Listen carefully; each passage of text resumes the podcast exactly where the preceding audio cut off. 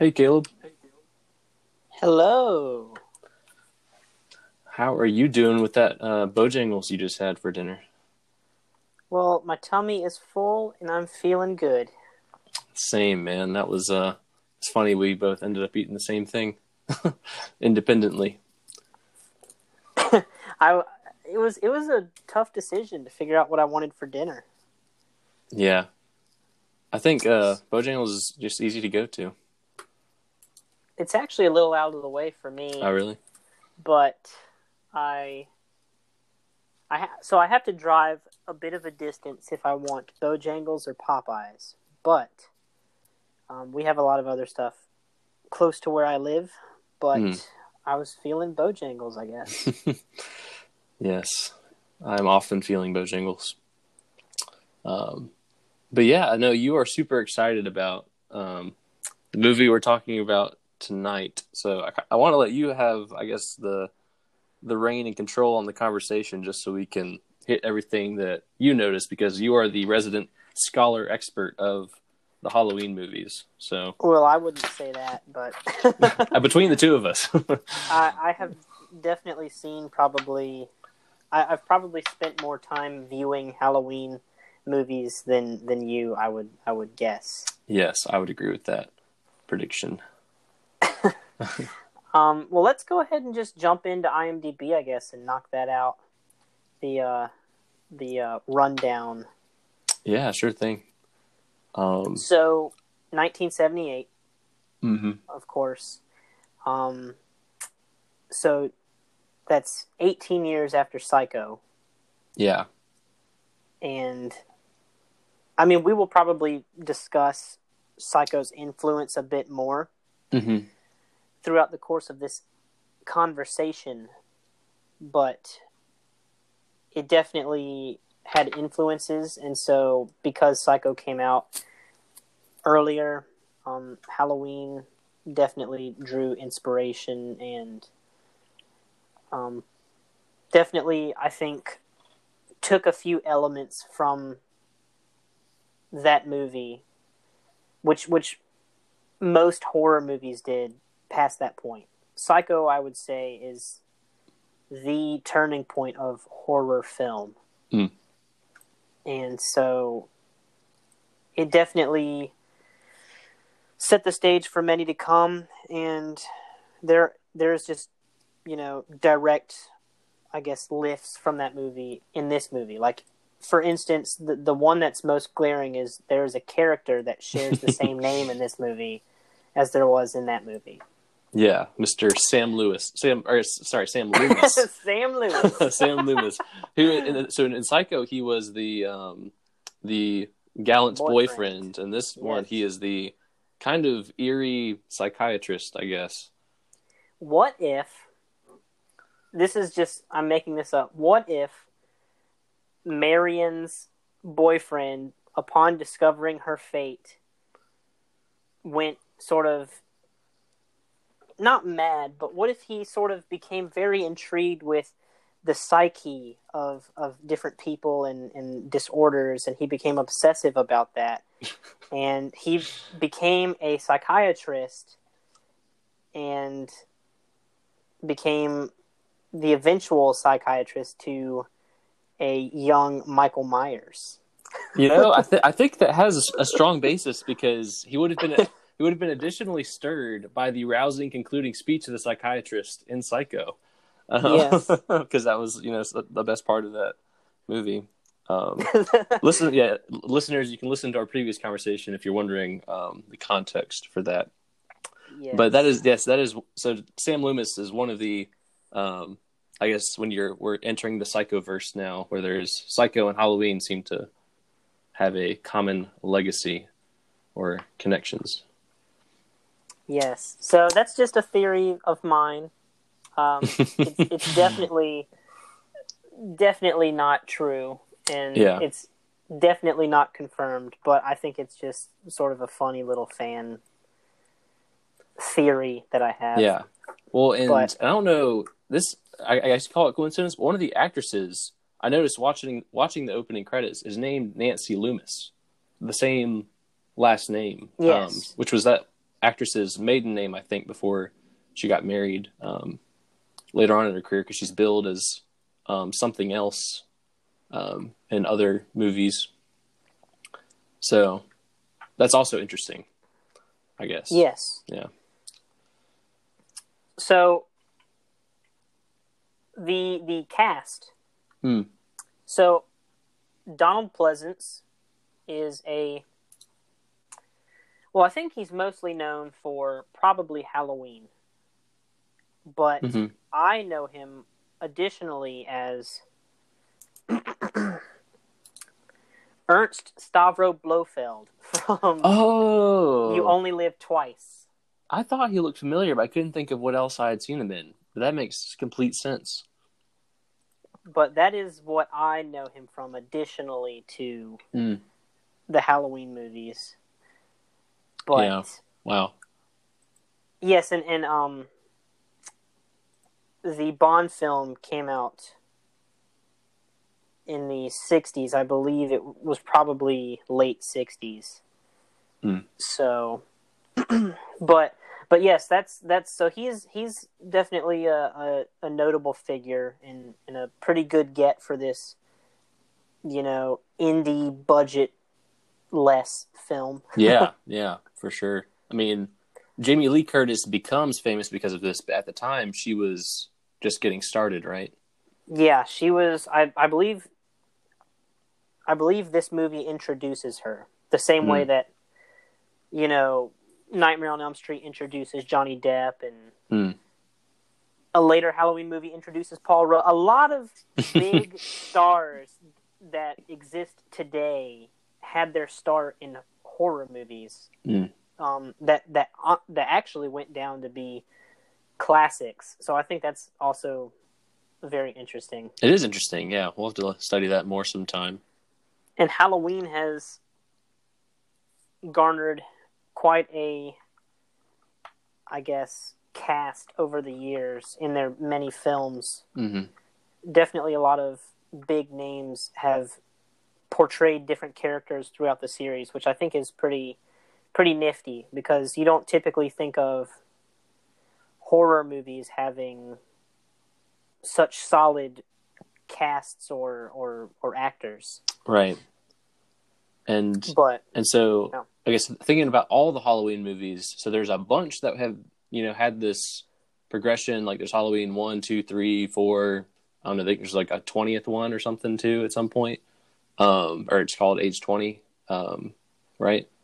Well, that, so it's yeah, it's called H20, but it, it it's not the twentieth movie. Okay. it's just the twenty year anniversary Gotcha. of the first film. Yeah. So that one came out in ninety eight, Yeah. I believe. But so the reboot that's just recently occurred with Jamie Lee Curtis returning only picks up from the where the first movie leaves off, right? Yes, Okay. yes, it disregards all of the movies that came after the nineteen seventy eight classic, including the the sequel that was, I guess, the most accepted and and I guess best sequel to this to the franchise Hmm. to this Yeah. to the, the second one is regarded as the best sequel I think in most circles hmm but um yeah they they basically just did away with the entire you know story arc that the character took because I mean a lot of it didn't it, it got really really just messy Yeah. and the and the uh the plots were very odd and weird and and they didn't really seem to follow the same logic throughout Right. So I, I think I think that's just a very interesting aspect of this um, franchise is the, you know, escalation of the movies, the returning of some characters, but ultimately that, you know, at the end they're turning around now and just basically going back and picking up the good stuff and running with that. Well, that seems to be the case for quite a few horror movie genres. Hmm.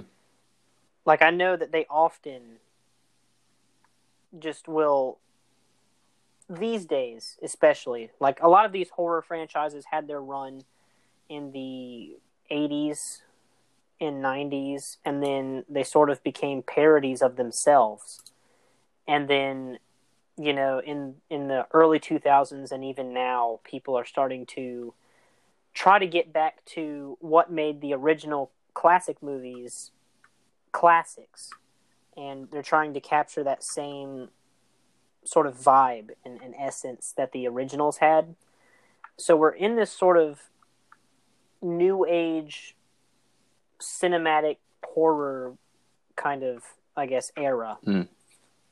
which is pretty nifty for for people like me who really enjoy the horror films.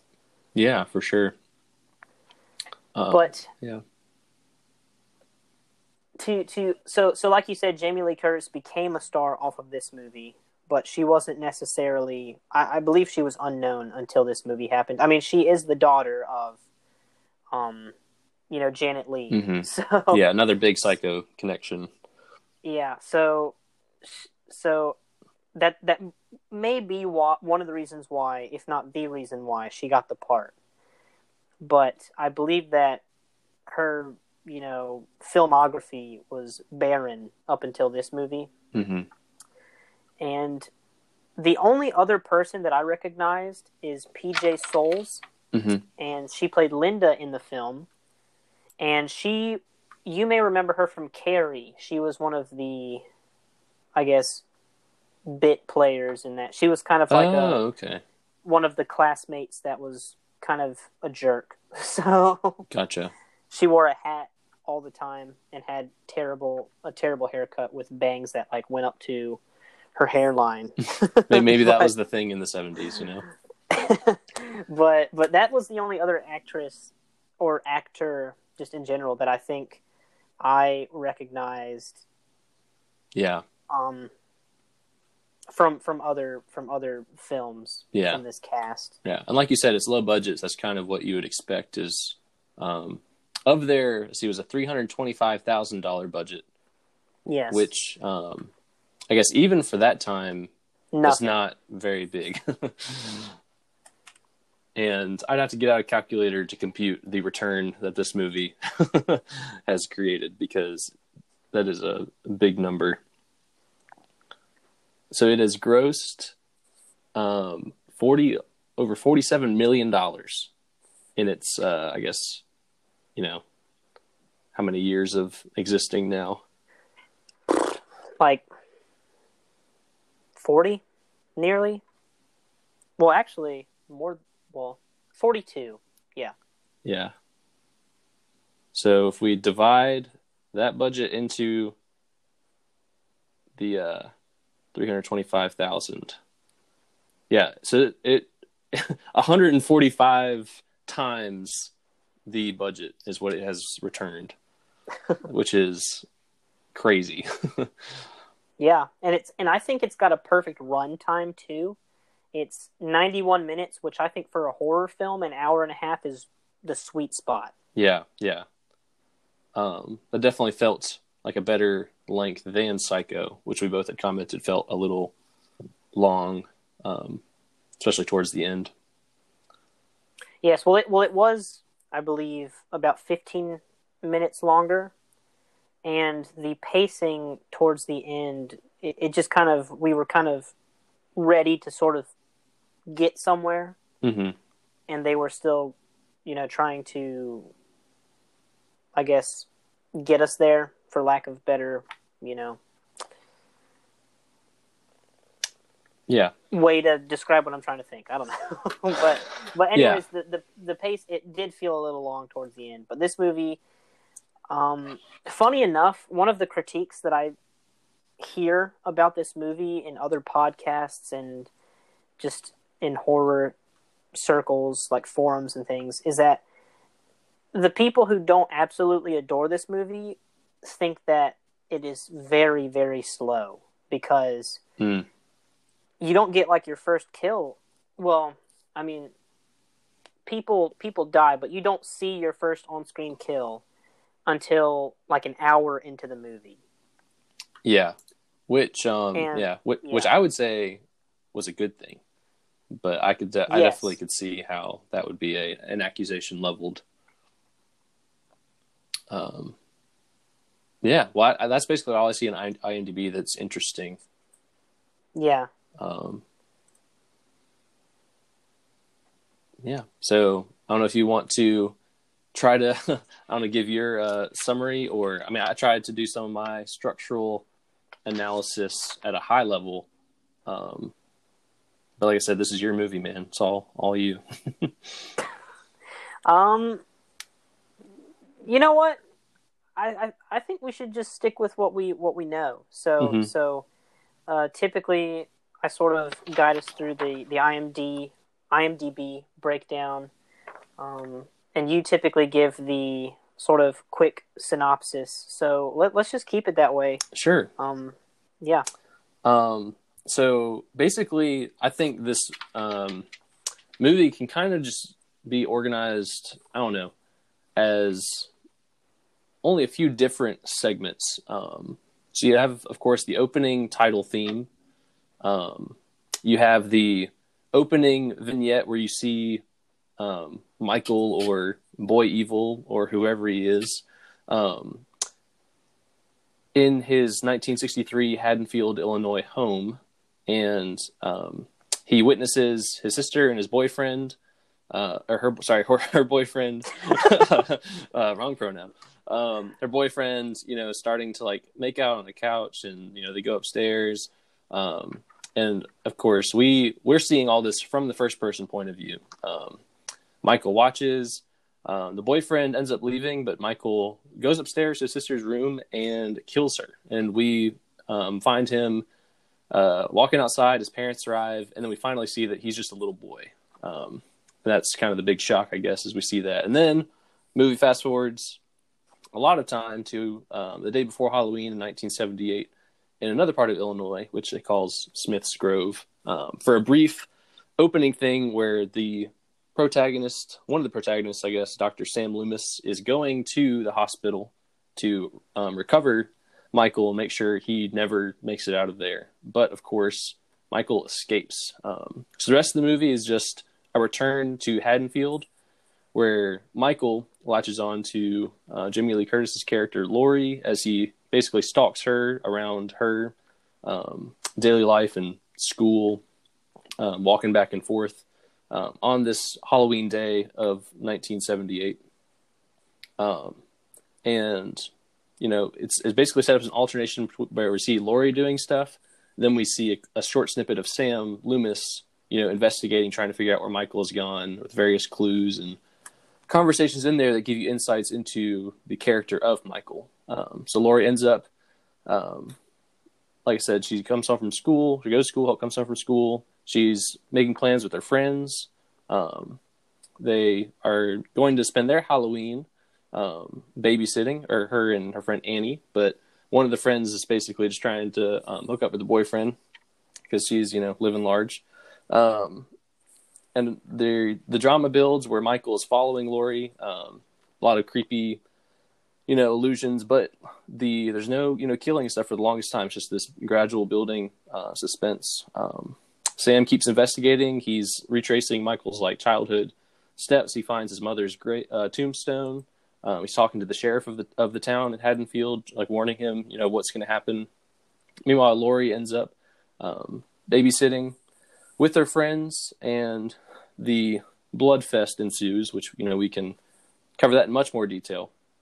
Um, ultimately, Sam and, and Laurie's storylines converge when he walks in the house as Michael is about to kill her. And Sam unloads his gun on Michael, um, who falls out of the window and disappears. Um, so we get um, some, you know, playback to the beginning where the, the final shot we see is of Michael's house, and then we get the iconic closing theme and, and credits um, to kind of bring the movie full circle. So it's very unresolved um, ending, and there's a lot of great action towards the end that I glossed over. Uh, but very suspenseful build up. You like you said, you have to wait a long time for the payoff of the drama, but the suspense I thought was really good, really well done. Yes. Yeah. So that's that's my two cents on it. yes, I, th- I think that that basically does a good job of sort of summarizing the film. So if you haven't seen it, you're caught up to speed. But why would you listen to this if you haven't watched the movie? because Exactly. we're gonna we just spoiled it for you. Yeah. Uh, but so so I guess the first thing to mention that that I have on my mind is is the pacing. So that's something that you just sort of finished discussing. Mm. The the pacing so it is slower. Like if you're if you're watching this movie just to get to the action, to the kills, then it may be a longer movie for you because you the movie basically earns the kills Yeah. because you have to wait a while for that payoff. But I think that what makes this movie is the shots where the camera lingers and you can see Michael moving about in the background. Mm-hmm. So you'll there will be a scene that may seem pointless where there's just characters. I mean, the plot is moving forward and you're getting information that is valuable, but the, the scene will necessarily not seem relevant, but you can notice in many of the shots leading up to the attacks that Michael Myers is in the background of, of many of those shots Mm-hmm. and I think that that is sort of the genius of this movie is that he's he's he's present the entire time, and you're just kind of waiting to see when he's going to make his move. Yeah. And there's so many like close calls where um, all all the characters are either at the same place at almost the same time, or like um, for example, Michael drives by Laurie and her friends on the road, or maybe it was just her and Annie, but drives by, um, and then he like stops later on and just like sits ahead of them, and they're like, like, what is this guy doing? Um, then he like drives off. So you're like, well, like, you know, is that is that the conflict? You know, wh- where's gonna happen? Or later on when um, Laurie and Annie show up at the hardware store, which we where we learn that it was robbed for a rope, um, and A mask. a, mask, yeah, a Halloween mask, and some knives, and so they drive away. Then Sam Loomis walks up, and Michael is sitting in the car at the intersection right behind him, like watching him. So there, you know, you get like with all these situations where, you know, like oh, they're like they're almost together, like they're all, you know, like he's Michael's almost getting like closer and closer, and there's all these shots um, where you see him following him with the car, you see him walking around following either Laurie or the little boy Tommy, who she ends up babysitting that night. So Tommy Doyle. yeah. So lots lots of good, um, like you said, suspenseful cinematography, I guess, where it's the first person um, lurking of Michael that we're kind of following around. Yeah. Oh, and, and now that you mention it, what did you think of that first scene, the first person perspective of Michael Myers? Mm. I thought that was um, really effective, and I mean that scene for me, I guess, kind of sets the tone of the movie because basically what happens that Halloween night is more or less just played out again on the Halloween night, um, 15 years later, uh, where you know there's the you know couples carousing. There's you know he's wearing a mask. He's like stabbing, you know these girls, um, and yeah. So like you know it's I thought that was a very good way of doing it. But I think the big shock at the beginning is you didn't necessarily realize he was a kid. Like you knew Yeah. you knew he was maybe he's like a teenager because his sister's you know watching him or he's home with his sister. But you didn't think he was six years old. Like this kid's there's got to be something seriously wrong with this kid, almost as if he's you know not human. Yeah, you can. Well, you can see the hand that you know goes for the knife is is like smaller, and it's Mm. wearing like some kind of funky costume, Yeah, and the mask that he picks up definitely goes with the the look that the costume has. But Yeah. but yeah, I don't think that many people the first time they saw this necessarily were expecting a kid, which which is definitely shocking. It, it definitely adds to the weight of the of the opening scene. Yeah. Um and like I mentioned, I think every image or, you know, thing from that opening scene basically come back comes back to play whether it's, you know, we, the opening shot of the house or the closing shot of the house in the movie, there being like a naughty couple making out on the couch and going upstairs, like that, you know, basically repeats itself uh, exactly later on the movie. The fact he's wearing a mask and he's, you know, using um, his kitchen butcher knife thing. Um, the sister's bedroom, I guess Sam Loomis enters that later on in the movie when he has an important conversation with the sheriff about like how I guess just evil Michael is, and we learn that Sam Loomis has a gun for some reason, even though he's a doctor.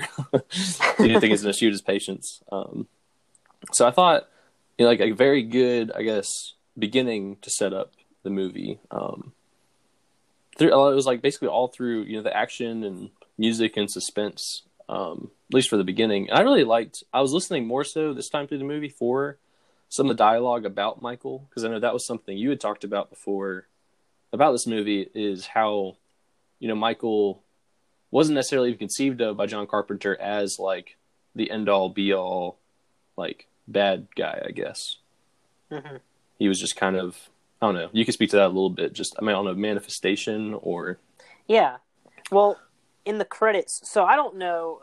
There are quite a few people who sort of took this idea and ran with it, but in the credits they list the the various actors for for Michael Myers, and so they have probably the kid actor, but then they also have the person who played Michael Myers when he was demasked, mm.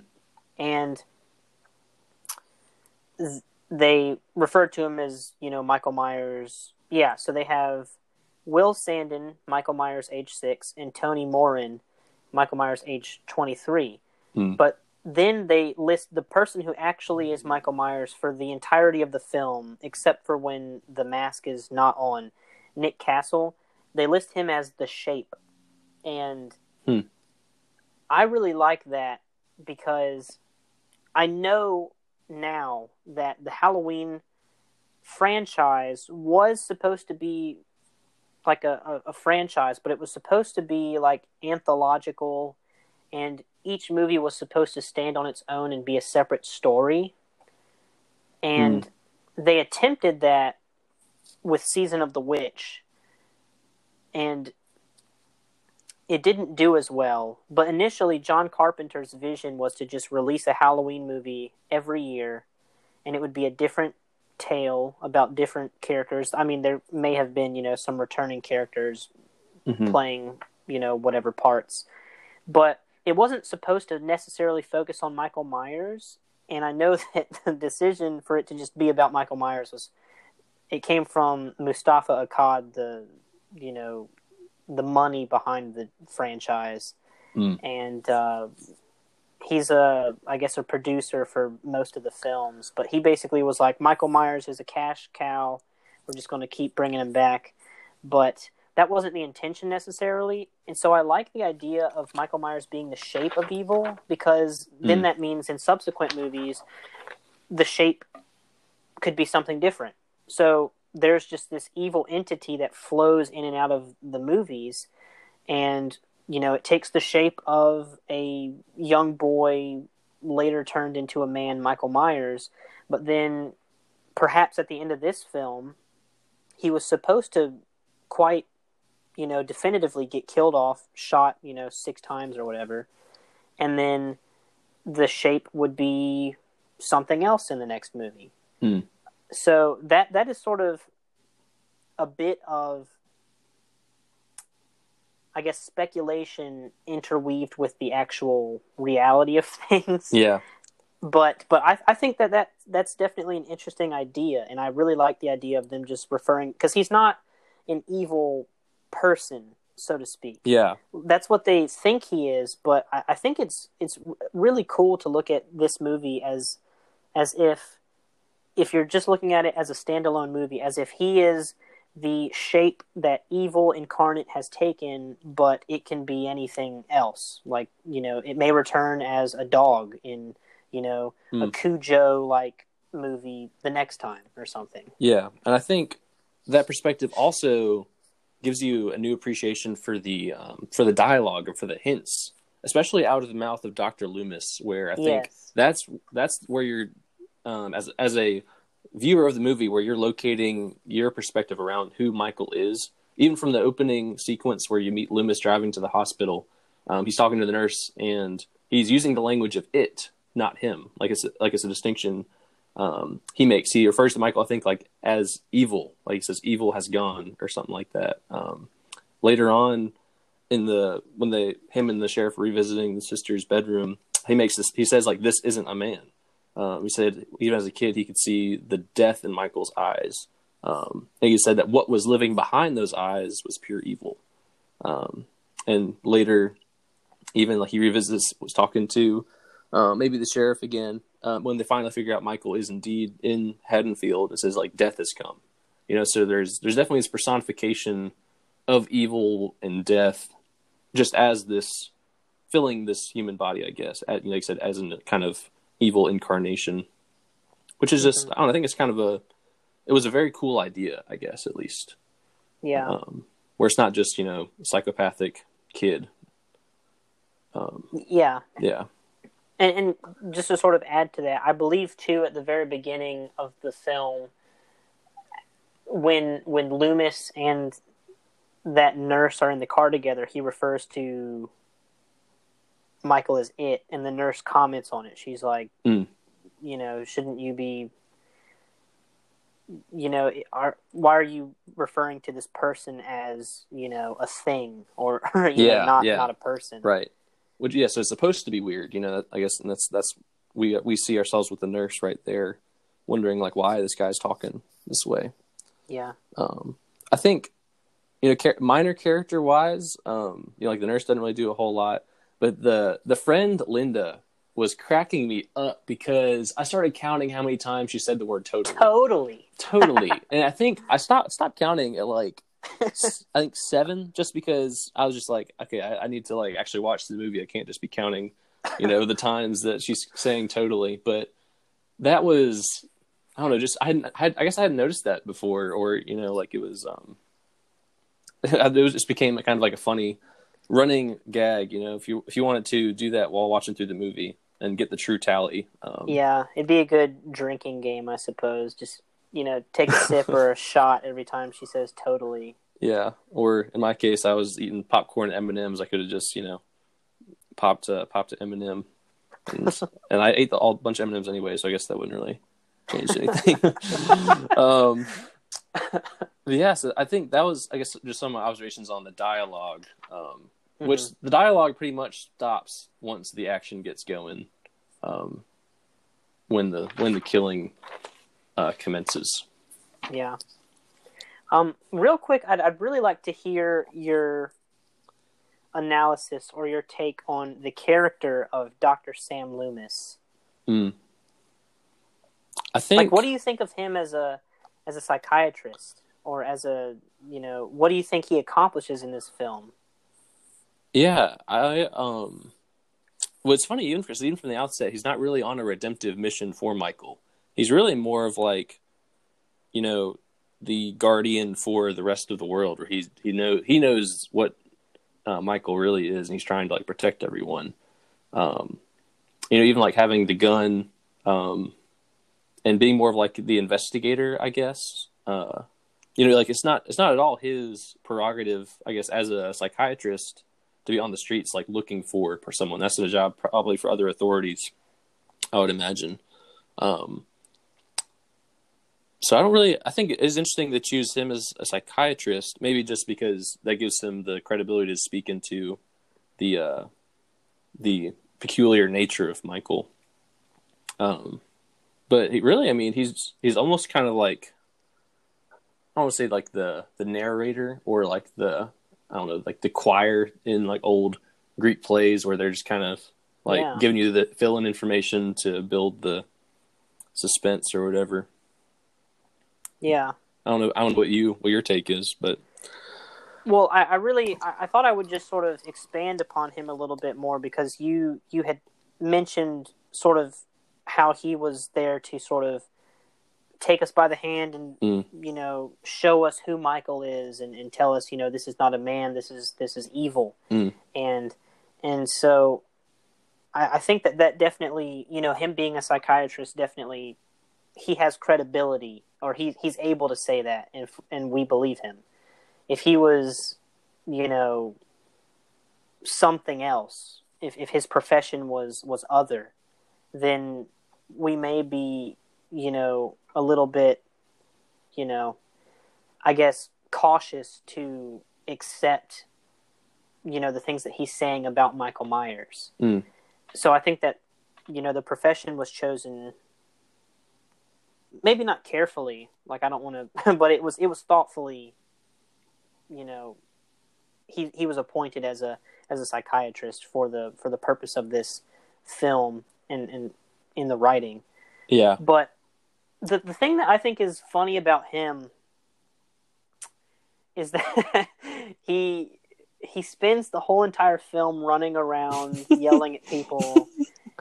Does he accomplish anything? I mean, I know that at the very end he like comes in and you know shoots Michael Myers six times or shoots at him. I don't know how accurate his shots were Right. or the first, you know, couple. Yeah. But he shoots at him six times. You know, if we're if we're just looking at this film, we we assume that you know that may have been the the the final blow for Michael Myers. I know that his corpse is nowhere to be found at the very end, but that doesn't necessarily mean he's you know Mm. still alive. I kind of took that, you know, just to. I know that I'm kind of skipping around here, Yeah, but no, since good. I mentioned it, I, I didn't necessarily take the ending to mean that Michael Myers is still alive. I just took it to mean that evil was still Mm. lurking. Evil was still out there. Yeah. And maybe And I yeah, think- maybe that's more I- more so the effect they they intended. Yeah. Yeah, like I know that the body wasn't absolutely, you know, there. I know that the body, you know, had vanished or gotten up and walked away.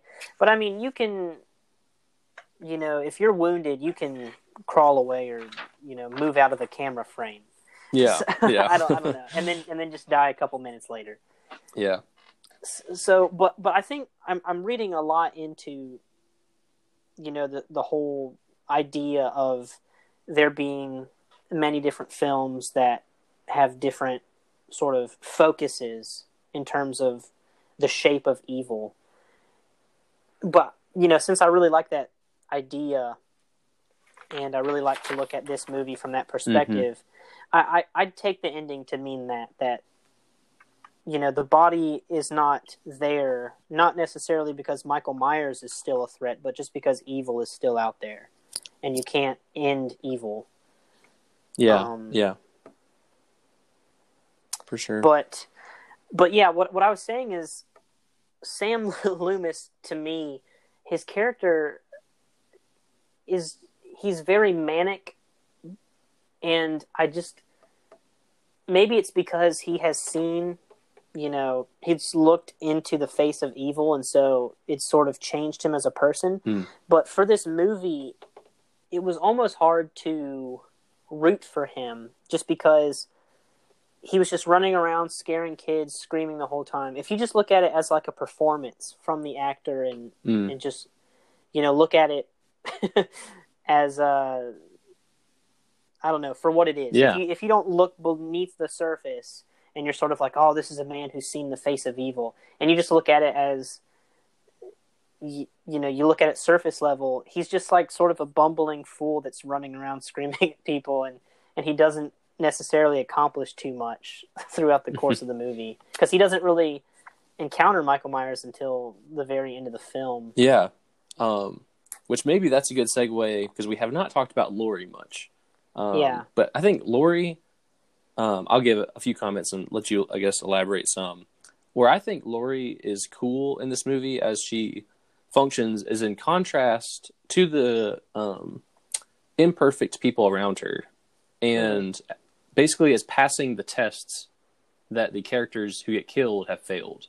Um, for example, um, Laurie, um, you know, has this crush on this dude, wants to take him to the dance, but she uh, ends up kind of resisting, I don't know, that temptation or whatever, or wanting, you know, to to call that back because she's, I don't know, like I said, just she's the other two girls have gotten very caught up with their respective boys, Paul and Bob, but she, you know, has resisted that. Um, or for Annie, Annie, you know, was stuck in the um, stuck in that house, and you know she basically got killed because she couldn't you know get out of the car. But Laurie was interesting because she, um, rather than being trapped by Michael, she almost like learns from Michael, where she sees Michael break through a door in the kitchen to get to her, then she is like, oh, I can just break the, through this window in this door and remove the rake that's you know blocking me in here. Um, and of course, she, unlike Annie, also sticks with her, you know, ward for the night and babysits faithfully, whereas Annie's off gallivanting, and that's the whole reason she ended up by herself and getting killed off. So I think it's interesting how Laurie, um, you know, not that Laurie is you know, perfect in in this movie, but she definitely uh, stands in stark contrast to Linda and Annie, and um, is able to face and fight Michael. Um, like I said, maybe in part by by learning from him as she's fighting him. I guess I don't know if that really makes sense. Um, but she like I think she thinks she kills him like two or three times. I guess just maybe maybe just the twice. Um, he just like keeps coming back. but yeah, I guess that was just some of my thoughts on on Laurie. I know. Yeah. Yeah, you might think about it Yeah. differently. Well, I was, I was, I was saving the uh, the conversation for Laurie, um, and and I think now's a good time to discuss it. But I think that Laurie represents innocence, Mm. and I think that this whole entire movie, you could look at it this way, and and I, I will admit this is not my own idea. So I, I, I sort of gathered this perspective from another podcast called Now Playing, and it's a great movie podcast. If you if you love movies, you should definitely check out some of their episodes. They've covered thousands of movies, quite literally, I believe. But th- their perspective is that this movie is basically just about well i'm trying to think of so it's about sex i was trying to think of, Yeah, please no, to go elaborate for us. uh, so so the movie you know has all of these teenagers that are basically that is that is their only goal in the movie. That is that is you know the the actions that they carry out throughout and most of the decisions they make revolve around that. Mhm. and um, Jamie Lee Cur- Curtis's character Laurie is presumably a virgin. Hmm and this movie is basically just about her struggle with her virginity, her innocence in a world of people who have sort of already taken the plunge into a more sexually active lifestyle. And so you can look at Michael Myers' character as being sort of he represents man and man's goal to Say like con- conquer women or something. Um, yeah, there's a word I want to use. I'm not sure if, if I should. Um, I'm going to do it, and then you can let me know how you feel. Penetrate hmm using his knife, but he represents man and man's, you know, I guess, sort of innate desire to to do that, and and so the whole movie is just sort of revolving around her struggle, I guess, with that, I guess, natural aspect of life that the other the other people around her and in her life have sort of already succumbed to. Hmm and um if you if i mean if you look at it the people who i mean it's just this whole movie just has sex all throughout Yeah. the sister at the beginning of the film her brother discovered her being sexually active and that led to her death Mhm. and then it i mean it's it's it's a it's a trope in horror movies that if you have sex you die yeah. Yeah. um and that might have been in part established by this film because this was one of the earlier horror films that people look back on an early slasher that sort of set the stage, just as Psycho did. hmm No, nobody. Well, I guess you know. Never mind. What I was going to say wasn't true. But Sorry. Um, and anyways, just the uh, this movie. I don't I don't know what your take is on that. Hmm. Um, but that that is that is a perspective that I heard from from that other podcast now playing that I think is very interesting. And and you almost have to once you hear it, you almost have to you know just accept it or disassociate yourself from that because as someone who has you know heard that before i almost can't watch this movie now without you know only thinking about that Hmm. Well, I mean, I think that definitely would explain um, maybe some of the I don't know innuendo and dialogue throughout the movie, where, like you said, sex is definitely very like front and front and center, and just kind of present in the minds of the characters as they're making the, the decisions. Um, so I think you know, I think there definitely could be something to that. Uh, I mean, I've, I've I'm an expert in watching Criminal Minds, I guess, because I watched a lot of those. But I know that's that is like I guess a common thing they talk about with um, serial killers um, that do will express themselves that way.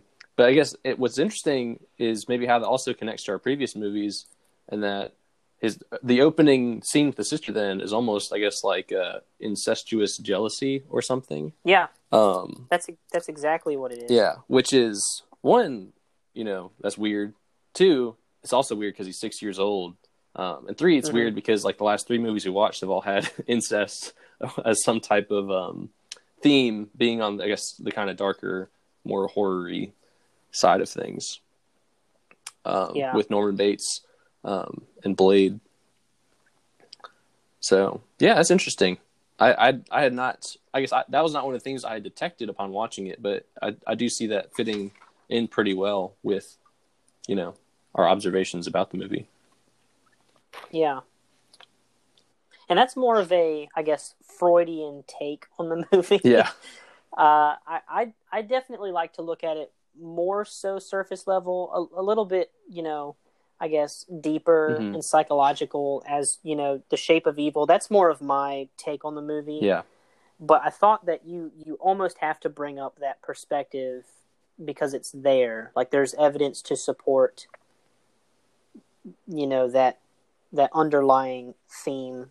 Yeah, and I mean, this movie is rated R for very. I mean, this is definitely like an R movie. Um, A hard R. yeah, yeah, it's like it earns it. I mean, and and I guess I don't know in what ways the movie can be R because it's not really super gory, which I guess is something you know might be surprising for you know more of like a slasher movie. Um, but yeah, and all the other ways a movie can be R, it definitely earns its place. Um, Yeah, and I, I mean, it, just to sort of, I guess, touch more on the gore aspect, Mhm. because the budget was so low, I think that this movie benefits from not having a lot of gore because it's better to omit it than to do it poorly. You know, Yeah. like it's it's better to just make a stylistic choice to just have it be sort of I guess bloodless hmm as opposed to to to I guess refer back to what you said in the last episode like squirt ketchup everywhere. yeah. Um I, am definitely yeah glad they did not do bad gore um because that would have been distracting and i mean yeah, and Yeah. It, it would have taken away from the Yeah, film. Like yeah. this movie, I would refer to this movie as as classy. yeah Like not just not just classic, but classy. yeah and like I mean, I mean, I know that there's a lot of, you know, raunchy elements, but mhm. I, I'm not necessarily talking about that. I'm just talking about you know stylistically and just the color scheme and scale and and it's it's a very classy film and it, and it doesn't because the budget is so low. You expect it to be a certain way, yeah and I think that they made all of the right choices to make it not a very cheesy, you know, D-list movie. yeah for sure and um it has held up to the test of time pretty well too You know, if we're able to watch Yeah. this, you know, 40 years later and it's not, you know, just like laughing at special effects or, you know, bad practical effects is a, Mhm. you know, it's a good reflection on the production of the movie. Um, well, I think that's all of my observations before we get into evaluation. I don't know if there's there was anything else you wanted to bring up before your um, final thoughts. Well, I mean, I th- I think it would be almost sinful to to leave the discussion without mentioning some of the kills. Oh yeah, for sure. like some of the some of the some of the shots. Yeah. because there are some very just neat, I guess, shots here that that revolve around the the killing. Yeah. Well, yeah, you, you can walk us through those. Well, I think so. There are some very iconic shots, but I'll I'll mention one really quick that I think is just. It pains me to watch this one scene. It's it's uh it's when I believe it's Annie, when Annie gets killed. Mhm. So she goes. So she she's going to pick up her boyfriend, and she goes to uh, get in her car, and the door is locked. She goes to get her Mm. keys from inside the house, gets back to the car, the door is unlocked, and all of the windows are fogged up. Yeah. And I just think she is such. I know that she, you know, was in a certain state of mind and she was excited about, you know, spending an evening with her boyfriend. But you have to be some sort of special, some special sort of stupid to not, I guess, pick up on the fact that the reason you went into the house was to get the keys and now the door is unlocked. And also if you if you miss out on that, like if you don't pick up on that, fine. But all of the windshields are fogged over hmm or the windshield and all the windows are fogged over and I, she does notice this after it's too late. But I I just think I would have noticed that beforehand. Before, you know, getting in a locked car with with the killer. I think I would have been like, "Okay, why are all the win- why are all the windows fogged up and this door wasn't unlocked earlier. That's why I went into the house was to get keys to unlock the Yeah. car. And I think yeah, all of that just makes you as the as the viewer just like cringing, like no, like pick up on these things, character. We don't want you to die. Um, and I think the the scene with Linda, um, I mean, I think so. When Paul gets killed, he doesn't. He doesn't. Yeah. or is that Paul or Bob? No, I think it's Bob. Um, when Bob gets killed, he doesn't really have a chance to see it coming. Um, but Linda has, you know, this this that that this really funny interaction with Michael where he's wearing the sheet, you know, over his body, wearing Bob's glasses, and just standing there staring at Linda. And Linda is not creeped out at all when she's talking to him. He doesn't reply. Um, I thought that was, you know, I don't know, supposed to be comic relief or or what, but that that was very unexpected that he's just standing there pretending to be, you know, Bob. Yeah, it, it was it was a comical scene. I don't know if it was supposed to be, um, but it definitely was. It, it was definitely just funny, but I guess because we knew that you know we watched Bob die Mhm. in the previous scene, and so we were like, well, that's obviously Michael. But it's it's very funny that he put a sheet over his head. Yeah. Um, but uh, I guess I would have to look at a screenshot from that scene again. And maybe I just, because I've seen all of the Halloween movies recently, or I've seen many of them recently, I think of Michael Myers to be this large, imposing Mhm. figure. And so I'm wondering should she have picked up on like a height difference or, you know, something Yeah. you know because i i mean i don't know I, I just wonder if she should have noticed that that was not bob obviously Yeah. In fact, I would reply to that argument by saying, totally. She should have picked up on that. but but yeah those were those were two of the iconic shots i was or that was one of the Mm. iconic shots i was going to mention was the sheet over michael myers um, but then also the other one is just a jump you know back in time in the movie is is bob's death when he gets pinned to Mm. the wall i think that has to be the most iconic shot from this entire movie Hmm. that that I see coming up again and again whenever I watch, you know, videos or you know, see images of it because that's just such an iconic shot where he's pinned to the wall, he's he's off his feet and he's, you know, stuck to the wall with a knife. Yeah. And that that kill is mimicked in many many other Halloween movies and I and I believe it I've seen it appear in several other just horror movies in general. Yeah.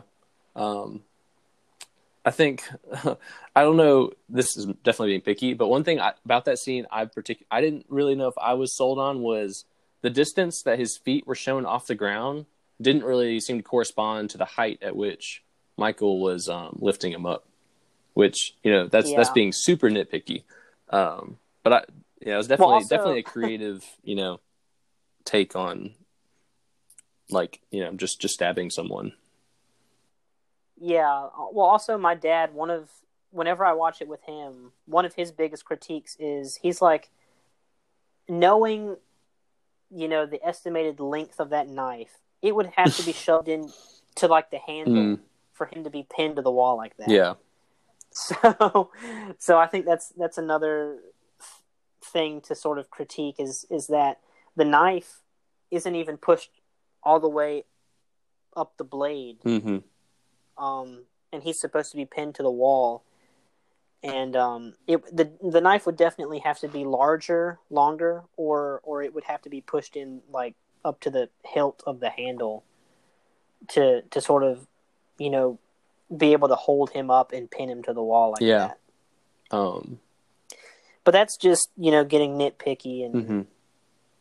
you know it's it's at some point you've you've got to just if it's such a solid movie that you're having to sort of tear it apart by little things like that that are very trivial then Yeah.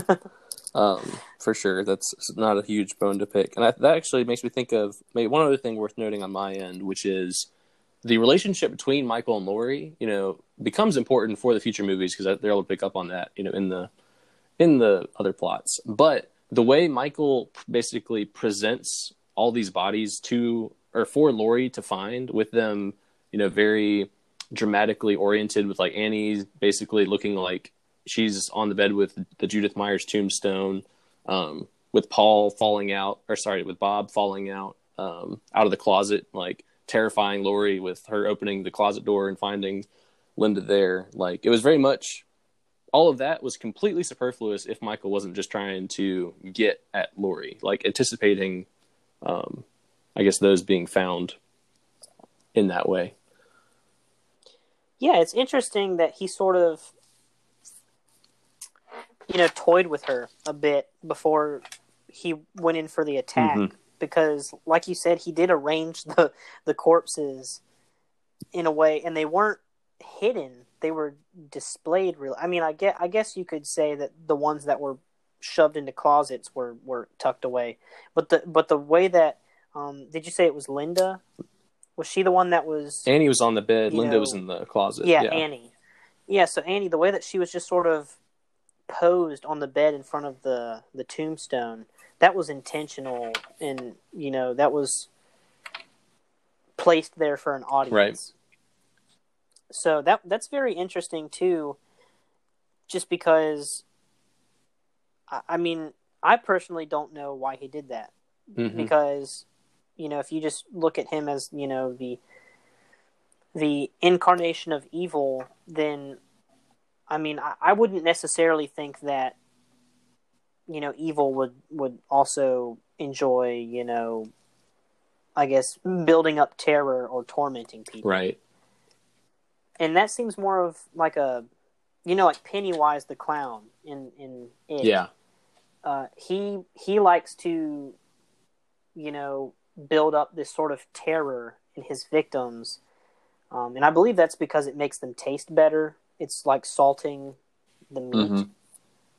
but it, it's so that's why he that's something that he does, and that's why he does it. But it's interesting that Michael Myers, um, it, it almost just seems out of out of place for his character to me. Yeah. But that's an interesting point that you bring up. Yeah. and I think that's that's why the movies I think pick up on the dynamic between Michael and Laurie because you know they're they are the main characters, I guess, of that movie. Um, Yes. with I know we spent a decent amount of time talking about Sam Loomis, but he is a secondary character as far as this film Yeah. goes. Yeah, I definitely think it's about the relationship between Laurie and Michael. Whether you want to, you know, think it's a sexual thing or if it's mm, if it's a um, just sort of, you know, a sort of innocent character coming face to face with with evil and you know having to make choices. yeah, Um, you could also, you know, discuss the the children's roles within the film, like the fact that she's kind of the caretaker for Mhm. them, and they are also sort of these innocent, you know, beings that she is protecting from from the evil. Yeah. except for letting them watch like all these classic horror movies, you know, on on, on Well, the I six hour mean- marathon. I mean, I yeah, I guess I wasn't alive at that time, but I mean, if you've ever watched, you know, The Thing or whatever, you, I mean, or at least the the original, you, you would know that they aren't. may, maybe they were horrifying for you know an eight year old kid in the seventies, but yeah, I, I they they are definitely almost like kids movies by today's standards. yeah. I think, yeah, I, I guess that's not really an indictment against Laurie. Those are, I guess, more of like a just observation that there's.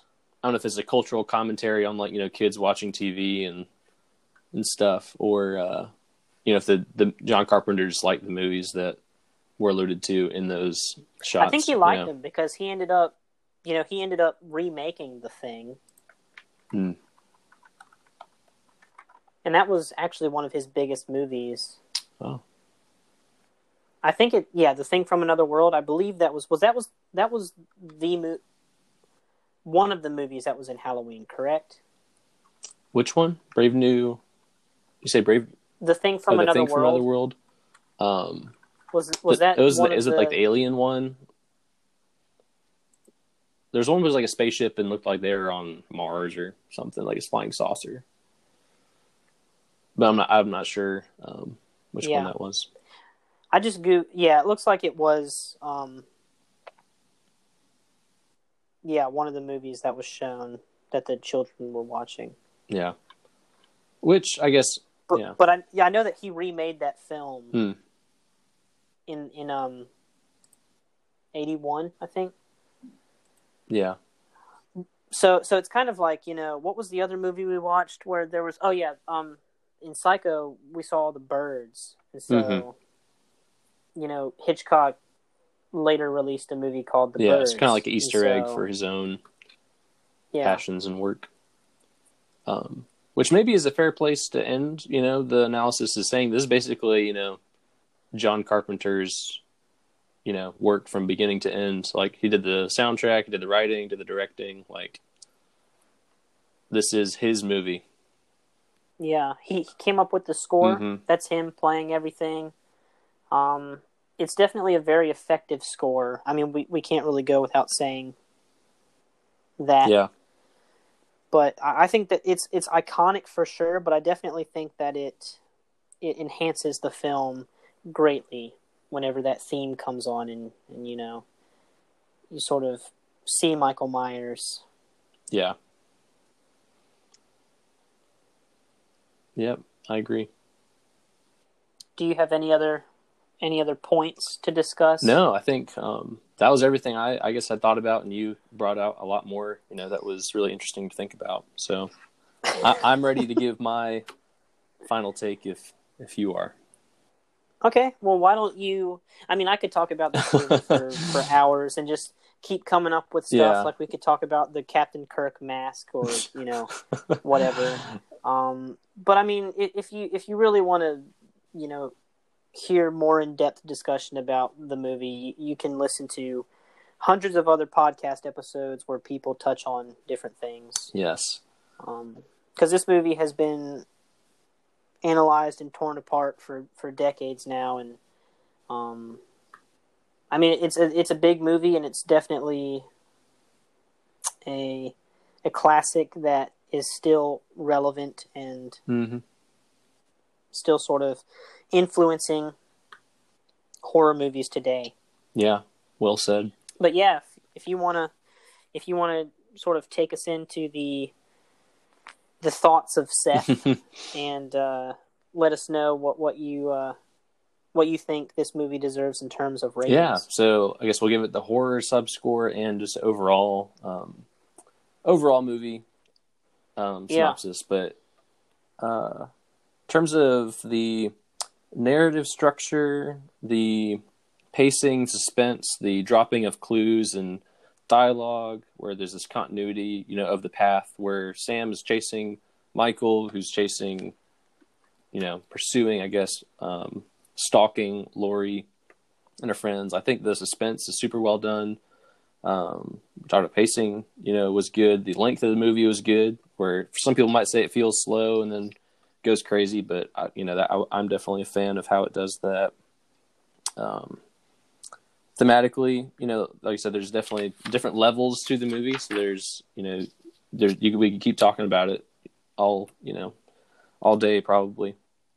So I appreciate you know that and that there's ton, been a lot of thought put into it um, and for the cultural value kind of like psycho you know where we said psycho is almost just worth watching for its value as a reference and how it set the stage for other things i think the same could definitely be said for halloween um, for what Yeah. it establishes as norms and trends for horror movies and maybe like you said maybe kind of inaugurating the slasher genre um, and the critiques, you know, like where some of the things are maybe there's not great, uh, or there's slight discrepancies with, you know, how realistic the kills are or other things. Um, you know, that's that's not really even anything I count against the movie as a whole. So, you know, the ten is an elusive rating where we're like, you know, how are we gonna know when to rate something a ten? But I think I could rate this in the horror subgenre as a ten in terms of if you're going to watch a horror movie, this is probably the defining horror movie, um, one of the defining horror movies to watch, and super well done, super well, um, like thought out and the like iconic score, um, and it's just the title theme and throughout, kind of like Psycho. Um, so I think I, I think I would give this one the ten. Um, and try to keep a short list of movies that I would give a 10 to um, within, you know, the horror genre. But I feel like this has to be one of them for me at least. And but as a overall movie, um, because of how good of a horror movie it is, I would probably say that I would give it around like a seven because I think if you're not a horror fan, you could maybe kind of enjoy it, but you might, you know, not really love it, or uh, you might just get, you know, bummed out because it's low budget and there's not like big actors and there's good acting, but it's not like it's not just about the acting. Like Jamie Lee Curtis does a great job, you know, being the scream queen, but uh, it's not like a super moving movie that says, you know, a whole lot about, you know, you can't really maybe maybe not really identifying yourself with the characters you're watching this movie. So yeah, I think that's where I'll go is the this is a ten horror movie. Unless, you know, you you you might differ on that and then I probably give it you know, like a solid seven, which the IMDb score is seven point eight. So, you know, as a composite score of what I rated it, I feel like that's pretty fair. So yeah, Yeah. lay it on us, Caleb. So, as I mentioned in the last discussion that we had about Psycho, this is one of it's not only, you know, one of my favorite horror movies, but it is one of my favorite movies. Mm. And I watch it when it's not Halloween.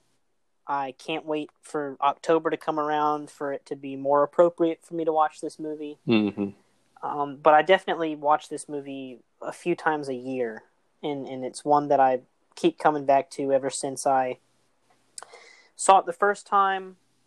And I think also the first time I saw it was it just holds a special place in my heart because I remember when I was in high school, I was still afraid of gore, and I didn't like seeing a lot of horror movies. And so I asked my dad, I was like, "What are, you know, what are some horror movies that you think could satisfy my, you know, curiosity and and also it's Halloween. We need to watch some some spoopy movies, but." I, I'm not really into the gore, and so he he suggested Halloween, and we watched like you know one through five. I think we watched one through five on TV, like over the. It might have been one night, but it was definitely you know around Halloween. Um, and so that that just holds a special place in my heart. That memory because it was it was really one of the first scary movies that wasn't like from Disney Channel or something that I think I'd seen. Yeah. Um, but yeah, I, I definitely keep coming back to it, and uh, there's no need for me to sort of talk about all the things it does right because I think you did a good job of that. And um, you know, the score's amazing. I think the the suspense and everything, the way that they they build up to the killings, I think that they rightfully um, they made a lot of decisions and I think that this movie rightfully earned its its place in the, I guess, horror history Yeah. In uh, for film. So I'll just I'll just skip to my ratings because you know, given the whole sentimental, I guess, breakdown that I just gave, um, I think that sort of explains a lot of things. and, and like I said, you've already, you know, broken down the, the things that it did that it did right. Mhm. So, in terms of horror movie, um, I have a hard time giving this one a ten. I know I know that, um, you giving it one definitely, you know, makes me want to give it a ten. I, you know, I just I have a hard time giving anything a ten yeah, I know it's it's hard to decide. and I, I I really just I don't know if I would ever give anything a ten. hmm Like he- like you know, in any genre, any category.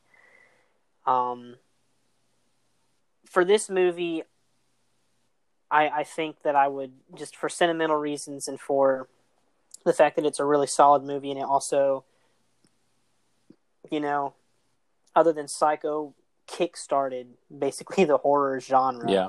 and, and slasher movies in general. I, I think I, I'll have to. I, I will agree with you.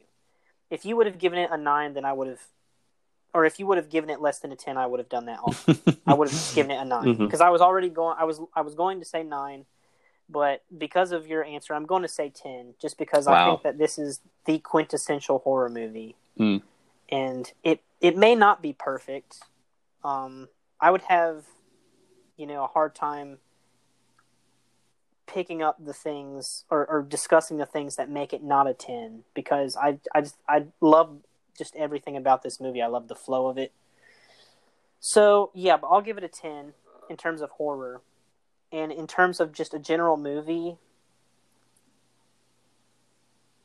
you you were saying that, you know, if you're not a horror fan, you may you know, think it's good, but you may not you know have as have as great of a time as as someone who loves horror mm-hmm. movies. I mean,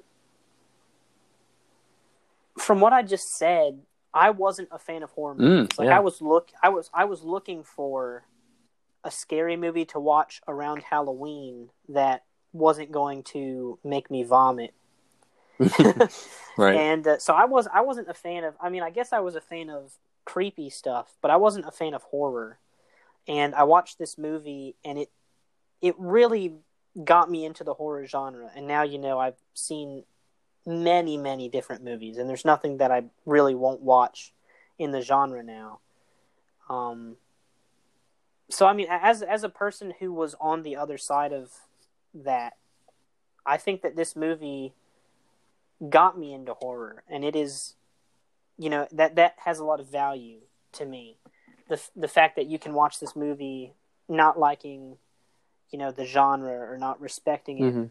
the way that you know some do and to just sort of be like you know what I'm all in I'm I'm going to you know keep pursuing you know this feeling So, I mean, it. Like I said, it's a very solid movie, and the fact that it got me into horror, even though I wasn't into it to begin with, I would have to give it a high rating. Um, just as a movie in general, I won't give it a ten, just because that that's uh it was hard for me to do that for the horror category, but for for movies in general, you know, whatever a ten is to me, um, it it probably doesn't you know match that. But I, I will probably give it somewhere between. Uh, I'll give it an eight. Hmm.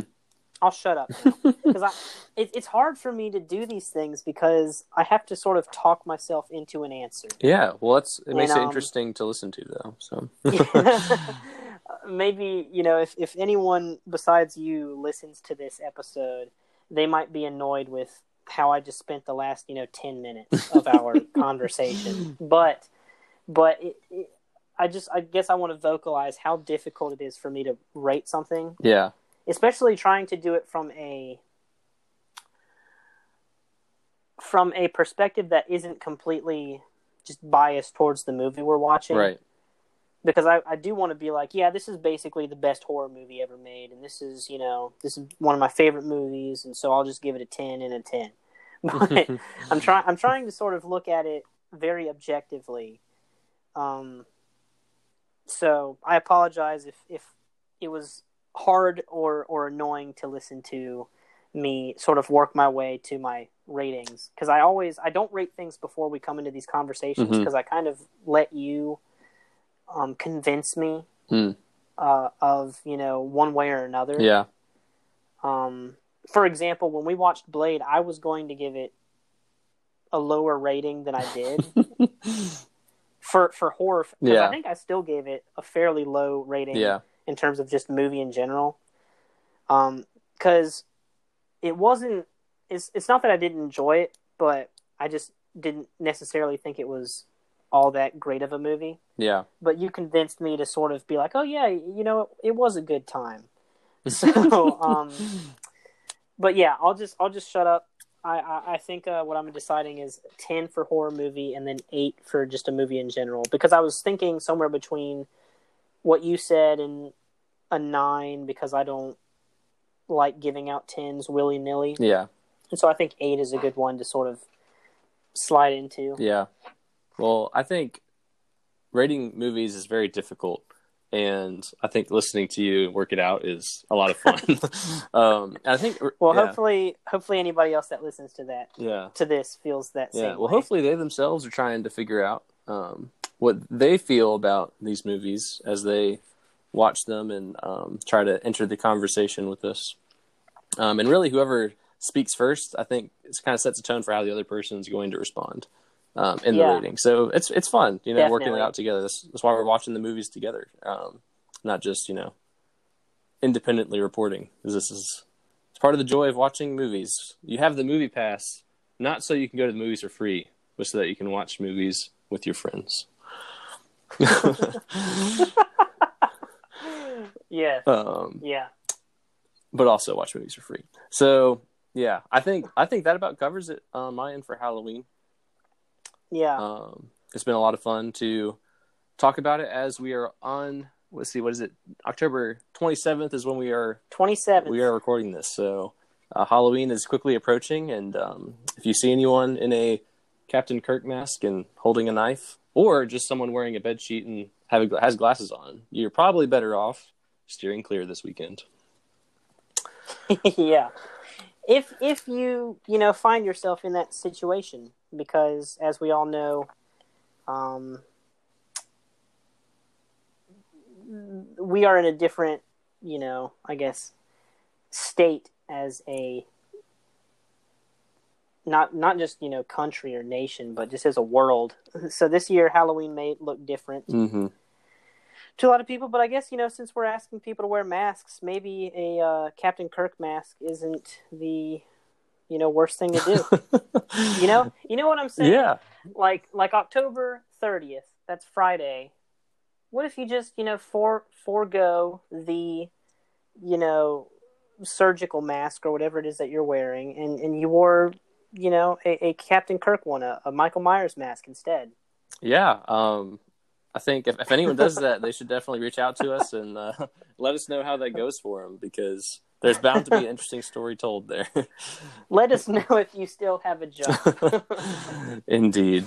Um, all right, Caleb, this has been a lot of fun. Um, looking forward to uh, the next movie up for us, which I believe is Back to the Future. Mm. Yes. Yes. Um, so we will be back in the future with uh, with more to share um, with you guys. So if you've listened this far, thank you for listening, um, and I hope you enjoyed uh, being part of the conversation. Definitely. Um, well, Seth, let's make like a tree and get out of here. That sounds good to me.